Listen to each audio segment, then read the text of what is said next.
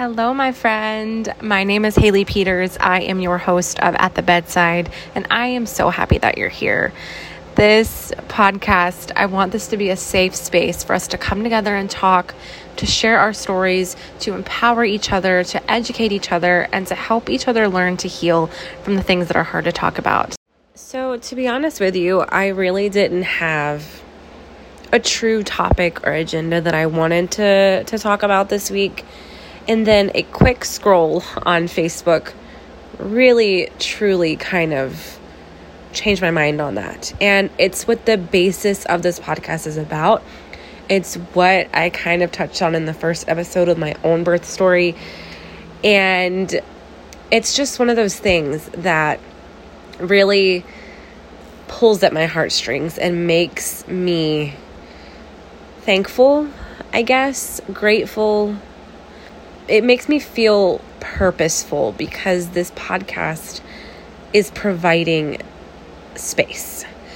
So let me explain. I was I was scrolling on Facebook and I saw a mom post a really vulnerable post about her birth story and you know, basically just talking about grieving her her birth and her labor and her delivery because it did not go as planned, which is the case for a lot of us.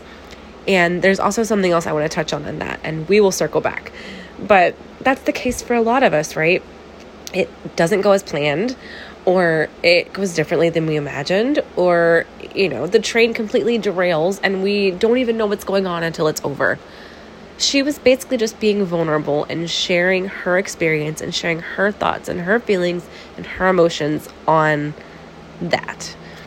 Every single comment was someone telling her to be thankful or grateful that she has a healthy baby or there's women in other countries who can't access the health care that you have or can't have children or you know, I saw somebody comment that th- she should be thankful because she can't have children. And it just made me stop and, and pause. And I, it, it almost brought me to tears, if I'm honest with you. Because why is it a trauma game? Like, why do we have to be in a competition of who has it worse? I get it that we should be thankful when when things turn out for good, right? Even if experiences are crappy and they turn out good, or you go through an awful labor and delivery and you end up with a beautiful child that is healthy, yeah, it's something to be thankful for. But it doesn't diminish the fact that you need to grieve what happened. And it doesn't erase your feelings on what happened and how scared you were and how much anxiety it gave you and how much you still might be suffering now because of it. And I'm speaking from experience here. You can be grateful and have trauma at the same time. You know, and it's just why why did everyone have to come to this woman's post when she was being vulnerable and wanting to talk about an experience and tell her she should just suck it up and be thankful. You know i saw people saying that you know god gave you a healthy baby. You should be thankful. I'm sure she's thankful. I'm sure that she has cried herself to sleep many nights with gratitude and being so thankful that things turned out the way that they did. But I'm also quite certain she probably stayed up many nights crying herself to sleep because of how things went down. And that's okay. That's okay. You know, it it's it's just it's hard. It's hard however you look at it. I think it's hard. You could have a labor and delivery that went exactly how you wanted it to. And it doesn't mean that your recovery won't be hard. And it's okay if it's not. You know, we live in a society where women are expected to bounce back really quickly. And it's like you don't have the time to process what happened because now you have to take care of a newborn and deal with all of the, you know, the daily tasks and activities that that brings. And nobody gives you space to even begin to process the trauma that happened. And I know I'm using the word trauma a lot, and I don't take that lightly. I think that it's something that women are scared to talk about. You're scared to say that you have trauma. And that is because it's been ingrained in us that other people have it worse. You know, it's kind of like when people give you unsolicited parenting advice. Like when you post something or you tell someone something and they're like, oh, don't do it that way. This is how I did it. Or why are you doing that? It's so much easier if you do this. Or I did this and all my kids are fine. It's like, thanks, but that wasn't the point. And that's not what I asked. you know, it's like, you know, people mean well, but they just, they don't, they don't go at it from the right angle. And it, it's just, it's just hard. It's just hard.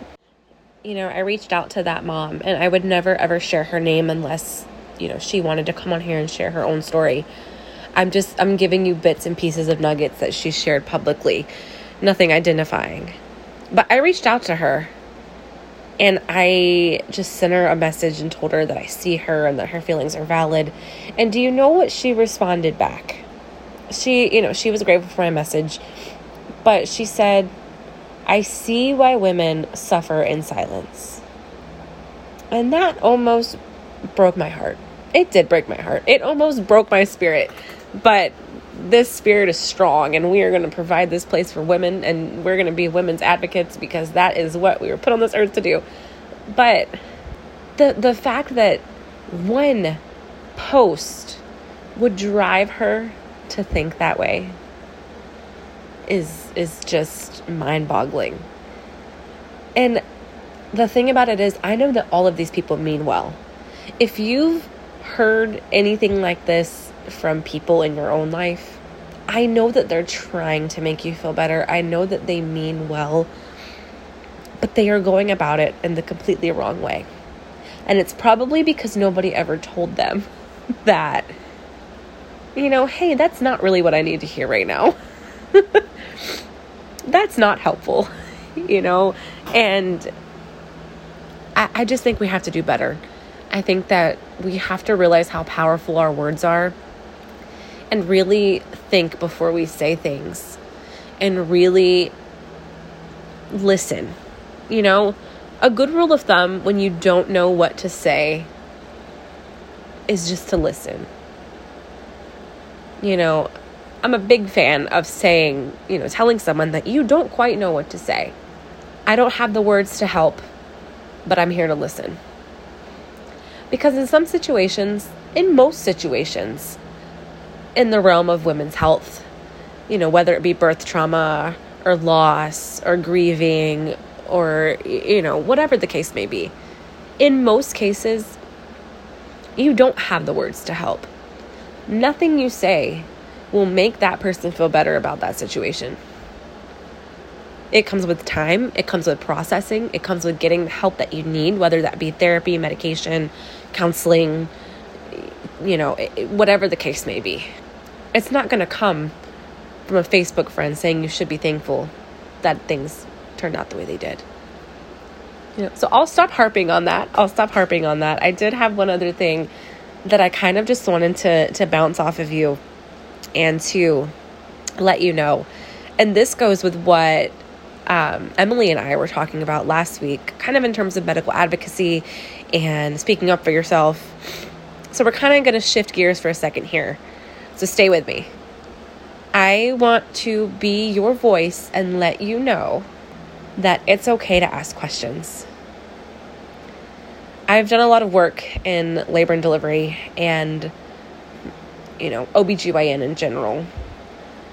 And a common theme that I see, well, first first off, first off, let me preface this and say there are, and I have worked with some amazing, incredible providers, nurses, OBs, anesthesiologists, surgeons, patient care advocates, surgical techs, whatever, whatever the case may be. There are some amazing providers in the world of women's health. There are some incredible providers who explain everything to their patients. But there are some that don't. And I want you to know that if you don't understand something about your care, about your care plan, about what's going on with your pregnancy, with your delivery, with your plans, it's okay to ask questions and it's okay to ask why. You know, we we would have patients come in when I worked in labor and delivery and they were coming in for an induction. And I would ask them, you know, I'd be the admitting nurse and I'd ask them, what are you being in- induced for? You know, is this an elective induction? Is there a medical indication? What are you being induced for? Sometimes they didn't know. And sometimes they would be kind of shocked that like that was a question.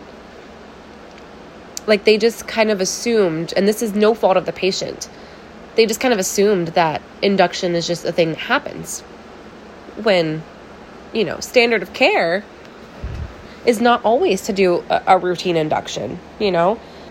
And i would you know ask them well did the provider talk to you about what kind of induction we're going to do? Because there are different kinds.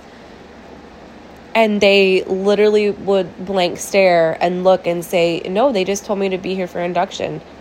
You know how it how it is as the nurse? Like i'm i'm comparing it to like when a patient has test results and you as the nurse you're not the one that that can give them and interpret the test results but you know what it means. And you have to wait for the provider to explain everything. That's kind of how it feels in that moment. And it, you know it's it's not a moment where it's it's it's not like it's not my job you know? But you have that moment in the back of your head like why didn't your provider explain this to you? Like in any terms and so you know then we have to kind of explain the process of what's going on and it's like shell shock you know you don't even know what you're coming in for and now i'm telling you we're going to do this and we're going to do this and we're going to do this you know, with their consent. You know, we want to do all those things. But it, it's like shell shock. So, not only are you allowed to ask questions about your own care, it's imperative that you do. I want you to feel empowered and I want you to feel informed on what's going on. You know, take it a step further. Ask for your medical records if if I'm going to a clinic or a doctor or a hospital and they don't have an electronic like where I can access my records and see notes and everything, that's a red flag. I need to be able to know what's in my chart. And I just want you to know that you have the right to view that. You have the right to request that. You have the right to know what's going on. And you should not feel scared. You should feel empowered to ask these things if your doctor wants to run a test on you and you don't know what the test is, ask. If you don't understand why, ask why. And just know that you deserve to have the answers and you deserve to go into your birth and your labor with all of the knowledge in the world because knowledge is power. And that way, if something changes and things don't go according to plan, and you end up in a labor and delivery situation that you did not dream of, it may provide some comfort if you at least know what the next steps are and what's going on. I think there's a lot of education that needs to be had. And, you know, there are times I think back and I cringe, you know, because I wasn't properly educated on some things. Me and Jolie touched on this in one episode about breastfeeding. Patients that I used to help breastfeed, I cringe now at some of the things that I said because it was not helpful. but I had never breastfed a baby until now, and now I know better. When you know better, you do better.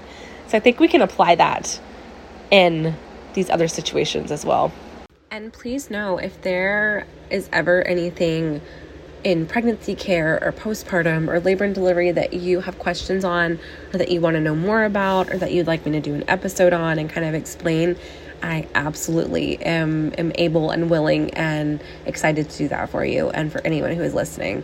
So I'll leave you with this. We we kept it short and sweet this week. We're just chatting. We're just chit chatting. I'll leave you with this. Think about who you're surrounding yourself with in your life.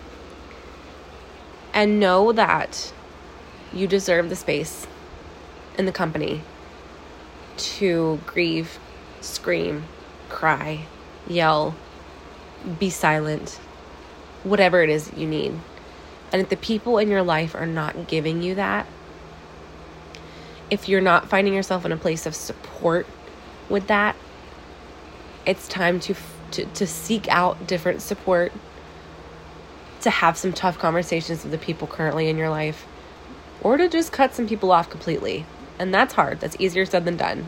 But your mental health and your well being and your valid feelings are worth that. You are worth more than that. And, and, and you deserve that space. Well, thanks for hanging out with me. Thanks for being here and tuning in to this week's episode. We will be back next week with a brand new guest, and I'm super excited about it. So make sure that you are following at the dot bedside on Instagram for all updates and new episode releases. And we will see you soon. Bye.